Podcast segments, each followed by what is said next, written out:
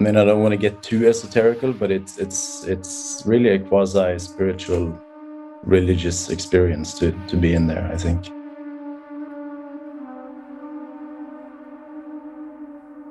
On the outskirts of Oslo, there's a mausoleum. Some call it the city's best-kept secret. It's the underrated masterpiece of a mostly unknown artist, an artist who was overshadowed his whole life by his more successful brother. I'm Dylan Thuras, and this is Atlas Obscura, a celebration of the world's strange, incredible, and wondrous places. And today, we visit the Emanuel Vigeland Mausoleum to learn the story of two brothers, both artists, who each in their own way shaped the city of Oslo. We'll focus on the younger, lesser-known brother, quieter, more reserved, but who left a legacy all his own. That's after this.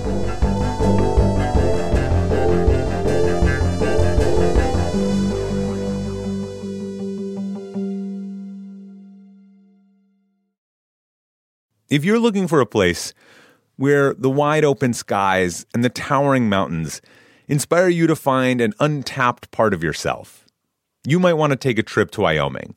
It's a place where bold, curious spirits forge their own way on all types of adventures. There is no shortage of iconic, expansive landscapes out there. You can discover breathtaking hikes, stunning state parks, authentic Western culture, and other historic sites, along with the tales of famous outlaws like Butch Cassidy and pioneers like Buffalo Bill Cody. The truth lies west. Discover yours at travel wyoming dot com.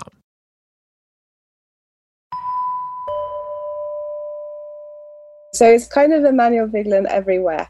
And also in this building, as in the museum, he's made everything. So the door handles, the chandeliers, every little sort of bits and bobs have his kind of stamp on wow. it. That's Helena Jensen. She's a calligrapher, a graphic designer, and a curator of the Emanuel Vigeland Museum in Oslo, Norway. She also happens to live in Emanuel's old home and studio. So Helena is immersed in Emanuel Vigeland's life. But for most people in this area, it's his brother Gustav who's the big deal.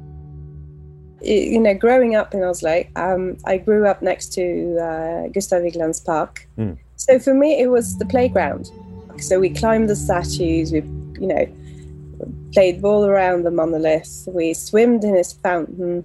Yeah. And of course, all the tourists would throw money into the fountain. And we would dive uh, down and pick them up again and go and buy ice cream. It's so that's so interesting. So your youth was sort of like spent in the shadow of Gustav, and your adulthood is spent literally living in the space that Emanuel built. These are these brothers have like shaped your your life in some very interesting ways.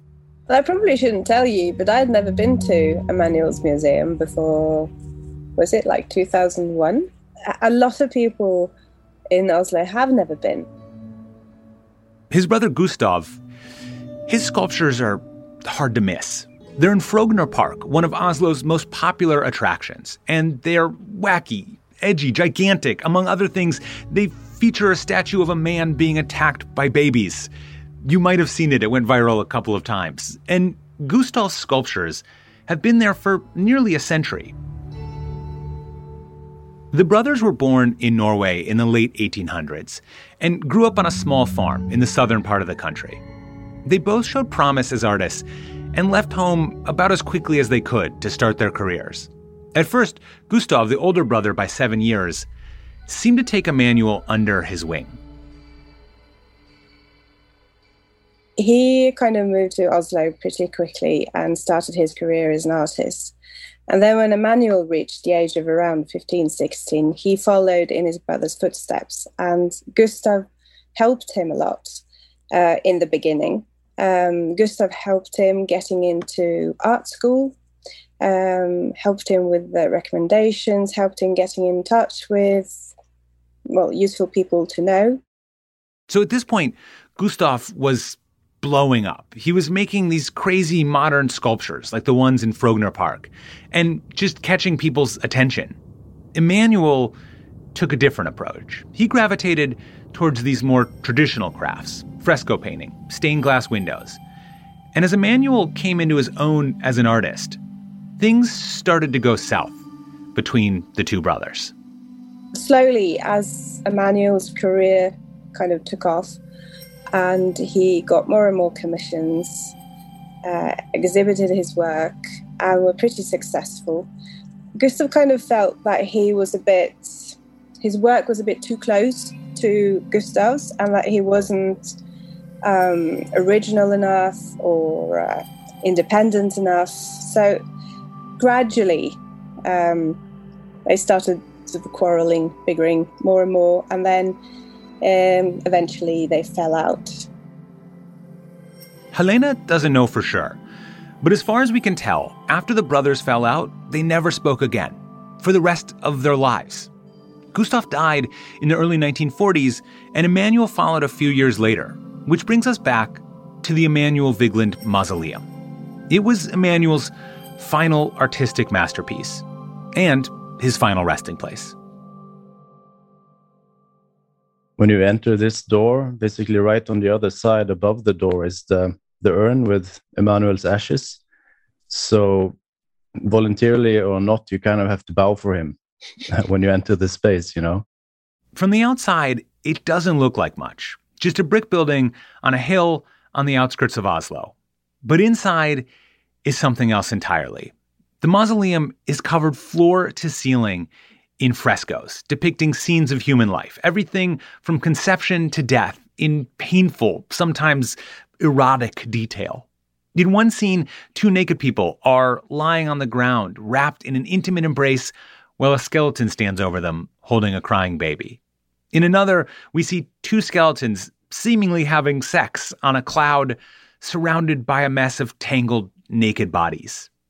At first, Emanuel wanted the space to be part of his museum, uh, a place to showcase his life's work.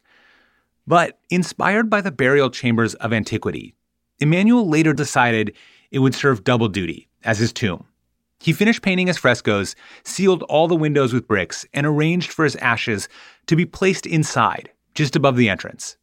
Since Emanuel's death in nineteen forty-eight, the Vigeland Mausoleum has developed its own small but dedicated following. But not everyone comes for the sights. Some come for the sounds. My name is Martin Kohler. I am a sound designer from Oslo, Norway. Yeah, my name is Lasse Kuhlmann. I'm a, I guess I would say, uh, what am I, Martin? An artist? I think so, yeah. I love that. Martin Kohler and Lasse Kuhlmann are friends and creative partners who met while studying music and sound engineering in Australia. Since they began their artistic partnership, Martin and Lasse have been searching for unique places to make music together, everywhere from mountain caves to subway tunnels. But there's one place in particular that they keep coming back to. Can you tell me the story of the first time you each encountered the Vigeland Mausoleum? I remember when I was very, very little, maybe five years old, and my dad would take me. This one time he took me to this place, and I have this vaguest memory of this kind of infinite, dark, strange tunnel or room, or like I didn't have the concept to understand this place, but I think it was kind of late at the, uh, at the day, and there was only me there and my dad. And he was talking to the curator outside, and I was running into the room. And I could just remember this very, very profound sense of something uh, mythical or something uh, like some depth that I have never experienced be- before. And it kind of stayed with me for a long, long, long time.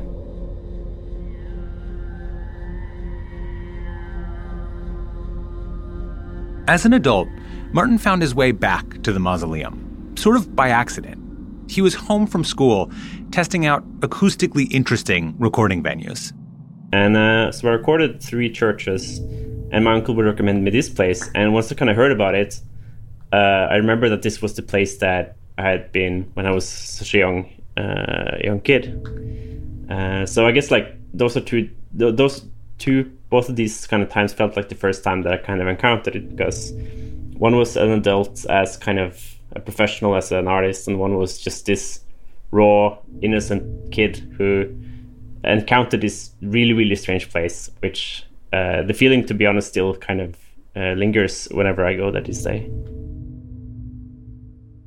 Because of the mausoleum's high, barrel-vaulted ceilings, even the tiniest footsteps can echo through the space for almost twenty seconds. Over the years, the Vigeland Mausoleum has become something of an acoustic destination. And Martin and Lasse make the pilgrimage often. Together, they've experimented with everything from their own voices to sitars to squeaking chair legs against the stone floor. So if you want to play a concert in this place, it's really hard to prepare for it because the reverb does so much to the sound. So the best way is really to to compose in the space so that you can hear what it actually sounds like in there. Um, and every move you make uh, lasts for a long time. So you get you get really conscious of, of everything you do and everything you say. And, and he designed it specifically with the sound as part of that, right? That's part of the conception of the piece, and or is it an accident? I'm not sure, but I I would find it very strange if it was an accident. I think yeah, everything in there is thought through, and especially because because the sound gives you so much of this sense of eternity. You know, how it just lasts and lingers, and so I think it's definitely on, on purpose. Is it strange, actually, to spend so much time in, in someone's mausoleum? Yeah, a little bit. Yeah, in in a sense, but but um, I always felt like Emanuel liked it when we were just cranking sounds in there and doing crazy stuff. It always felt like that was in in line with his spirit, sort of.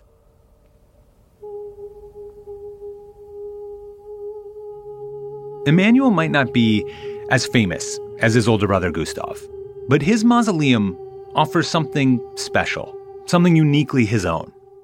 To really appreciate Emanuel's work, you have to go looking for it. And for those who do, the impact is lasting. For me, it's um, it's the most unique space I've ever been to.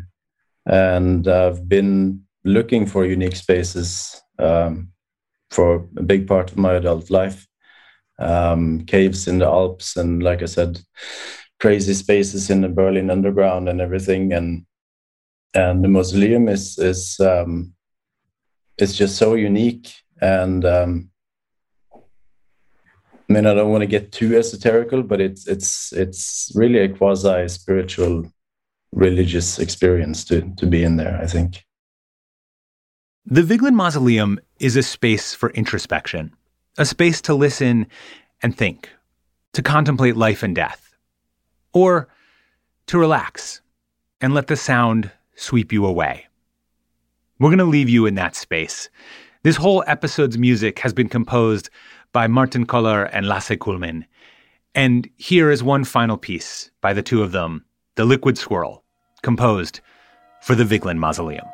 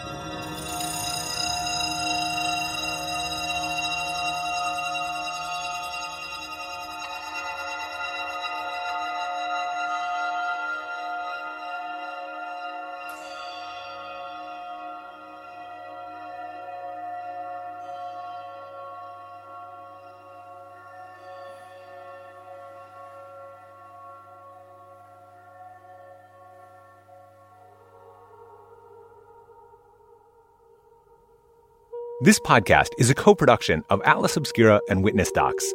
Our production team includes Doug Baldinger, Chris Naka, Camille Stanley, Sarah Wyman, Manolo Morales, Chinanya Onike, Maddie Weinberg, Camille Mojica, Tracy Samuelson, John Delore, Peter Clowney. Our technical director is Casey Holford. Our theme and end credit music is by Sam Tindall. This episode was mixed by Luce Fleming. And I'm Dylan Thuras, wishing you all the wonder in the world. I'll talk to you soon. Witness Docs from Stitcher.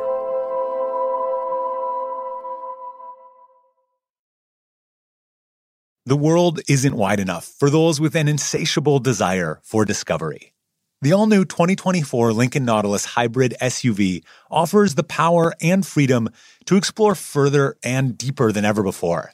Intuitive, smart features ensure they are always connected to the road ahead. Inside, a thoughtfully designed cabin immerses you in a universe that is all your own. The larger-than-life panoramic display spans the entire width of the cabin. It's customizable and interactive. Drivers can even personalize their backgrounds with a series of nature-inspired themes. This vehicle signals the arrival of an exciting new chapter for Lincoln. Discover more about the twenty twenty-four Lincoln Nautilus at Lincoln dot com. Hi, I'm Willa Paskin, the host of Decoder Ring, Slate's podcast about cracking cultural mysteries. On Decoder Ring, we dive down rabbit holes and obsessively explore questions hiding in plain sight, like why has slow dancing gone out of style? And when did we all become obsessed with hydration? And where did the word mullet, you know, to describe a hairstyle, come from? That's Decoder Ring, named one of the best podcasts of two thousand twenty-three by the New York Times. Listen to new episodes every two weeks and make sure to follow us so you never miss one.